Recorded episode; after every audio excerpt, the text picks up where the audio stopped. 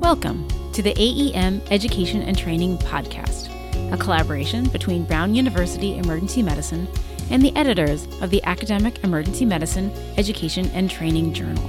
I'm Dr. Gita Pensa, and here's what we've got for you today.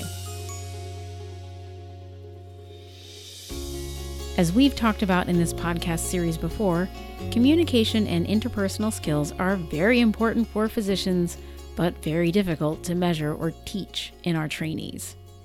Today, we're talking about a recent article in the AEM Education and Training October 2020 issue entitled Videotaped Unannounced Standardized Patient Encounters to Evaluate Interpersonal and Communication Skills in Emergency Medicine Residents. Lead author Dr. Arlene Chung is here with us to discuss it. Dr. Chung is the Residency Program Director for the Maimonides Medical Center Emergency Medicine Residency in Brooklyn, New York, and we are so pleased to be speaking with her today. Dr. Chung, thanks so much for coming on the podcast. Thank you so much for having me. So, this study speaks to the difficulties of assessing and teaching these so called soft skills to residents, in particular, communication and empathy. So, set the stage for us. What data do we have about the importance of communication on healthcare outcomes? And do we have data on how we as medical educators are doing in terms of teaching it? I think it's so fascinating that we always call these types of skills, quote, soft skills, when in fact, I actually believe that they're some of the hardest skills to master because as much as we try to put together you know checklists of make eye contact and use open body language it is very difficult, I think, to teach and assess interpersonal and communication skills. Um, our you know, for whatever data we have uh, regarding this in uh, graduate medical education, uh, it's not fantastic, right? So we know that it's important because there have been studies that have linked, um, you know, positive physician-patient relationships to improved health literacy uh, and some other uh, health outcomes um, that benefit patients, obviously, and and physicians as well. So, for example, like decreased malpractice rates. But our difficulties uh, lie in, you know, of course, how do we teach this, and then how do we assess it? Because, quite honestly, um, I think up until now there have been a very there's been a very limited subset of ways that we've gone about it. Which, truth be told, I, I don't. It's hard to it's hard to know if this is really the optimal way to be doing it. So, what types of things are educators doing now to try to assess these skills? What are they doing currently? And, and why do you feel that this comes up short? I think the most common way that these types of skills are uh, both taught and assessed is using simulated patients. Uh, I think, you know, in this post pandemic, current pandemic era, I'm sure um, some programs are actually using virtual patients or virtual standardized patients, which I imagine would actually be able to accomplish quite similar outcomes as in person. But you know, the downside the downside to this is that while you have the benefit of a real human interaction, is that one, um, you have a fidelity problem, and so I think for some learners, it is very difficult for them to imagine themselves in the real life clinical scenario when they're either sitting in a sim lab or sitting at home in front of a computer. Um, but probably most importantly is the Hawthorne effect, which is to say that people change their behavior when they know that they're being watched. And so that's probably the I think that's probably the biggest challenge as educators that we face in, in trying to teach and assess these things.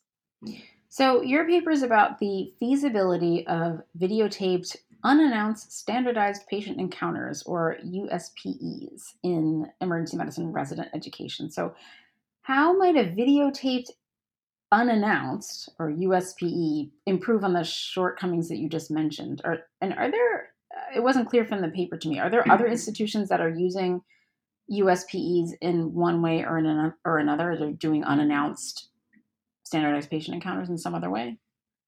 It's quite a mouthful, isn't it? Yes. Actually, the, I should just say USPE, but. um, we had a we had difficulty with that too, and actually, just just between you and I, and you know your many thousands of listeners, I suppose. Uh, our our secret hand our, our, handle for this study when when we were working on it was simply the secret shopper study is what we called it. Ah. how which is how they're generally referred to in, in the non-medical world but uh, uspe uh, works just fine um. and so are, are other institutions doing these unannounced patient encounters in a way that's not videotaped or is this just a totally new concept So the videotaped portion was novel, at least at the time that we were investigating the feasibility of this project. Um, of course, since then, you know, there may be other projects in the works currently that haven't been published yet. But at the time, uh, the only USPEs that we were aware of uh, incorporated either a delayed feedback afterwards uh, from the standardized patients, or they were audio recordings. Mm, okay. So, so describe your study for us. How how did you set it up?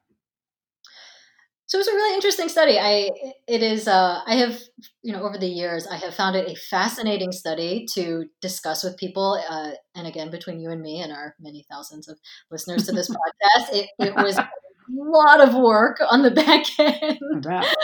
um, but in short, we we were really interested in assessing interns, and and mostly because they you know they they hadn't learned all the sort of the, the culture and the hidden curriculum and the ways of addressing patients that you know our, our more senior residents had. And so we we recruited our interns for this study and we had a class of 16 um, and so all 16 you know, interns agreed to participate. And essentially, we set up a series of videotaped, unannounced, standardized patient encounters uh, throughout the academic year. So each intern uh, underwent four of these cases at the very beginning of the academic year, uh, following IRB approval, and they all signed a, a you know a, a waiver of um, consent. And they, you know, we told them at some point during this academic year, you will encounter one or more unannounced standardized patients. And they had the opportunity to ask some questions about it. And quite honestly, none of them um, seemed to be all that bothered by the idea.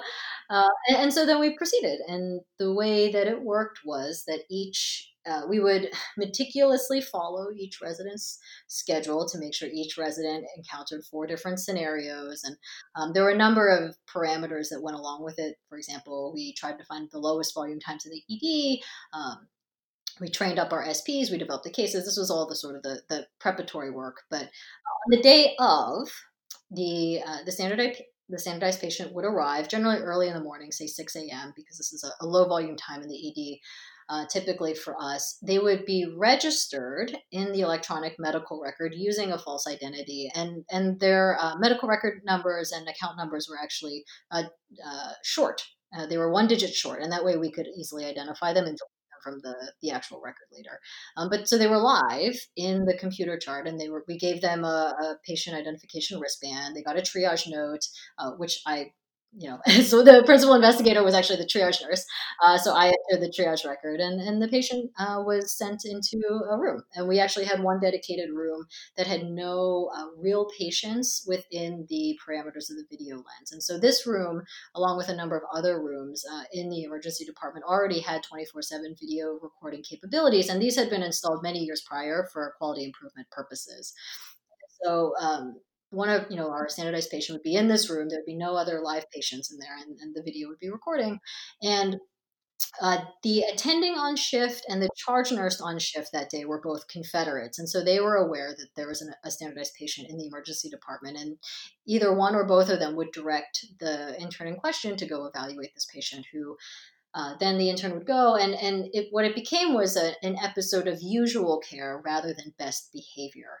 Uh, they completed the entire encounter uh, from start to finish, uh, discharged the patient, or in very few cases, the patient uh, eloped or uh, otherwise walked out, depending on how the scenario went, uh, closed the encounter. And then following this, the standardized patient completed two assessment forms the uh, Jefferson scale of perceived physician empath- uh, patients perceived physician empathy and the um, the care measure, uh, which we then used um, as measures of empathy after the afterwards. Uh, following all of these encounters, the interns were actually able to view their videos if they wanted to, and as part of a and, and as part of this intervention, that wasn't um, there was more of an educational benefit rather than a sort of uh, part of the pilot study per se, we actually went over the videos with the interns and talked about nonverbal communication and body language.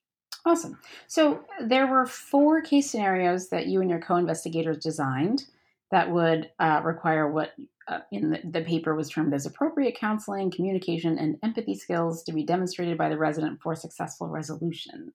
Um, and you made it clear that these cases didn't require orders for meds or treatments or testing. So, can you just give me an example of one of these cases? Uh, these were, I, I, will tell you, these were actually quite fun to develop. Um, I bet. Uh, it was actually a senior resident at the time who then went on to do a simulation fellowship. Um, Colleen Smith, she and I developed these cases together. But as an example case, we had a patient who arrived with a chief complaint of allergic reaction, and uh, the patient self reported that earlier that morning they had had you know, sort of a classic urticaria and um, itchiness to some unknown substance and took some Benadryl, was still worried, and then came to the ED. But by the time they arrived in the ED, all the symptoms had dissipated. And uh, the challenge in this case was for the, the resident to provide appropriate reassurance to this patient who was very anxious that they mm. might have a repeat episode. Uh, and sort of behind this anxiety was a number of family members who had had anaphylaxis and who had been hospitalized. And um, there was a general fear of, of allergy mm. uh, in this particular patient. And so you know the patient didn't require any any medications because all the symptoms had resolved at that point and it was a pretty straightforward diagnosis. So um, in most cases i can't, couldn't imagine any kind of diagnostic testing that would be indicated but really the intervention hinged on uh, reassurance you know patient reassurance and perhaps appropriate follow-up um, for this very anxious uh, standardized patient who was there. Okay.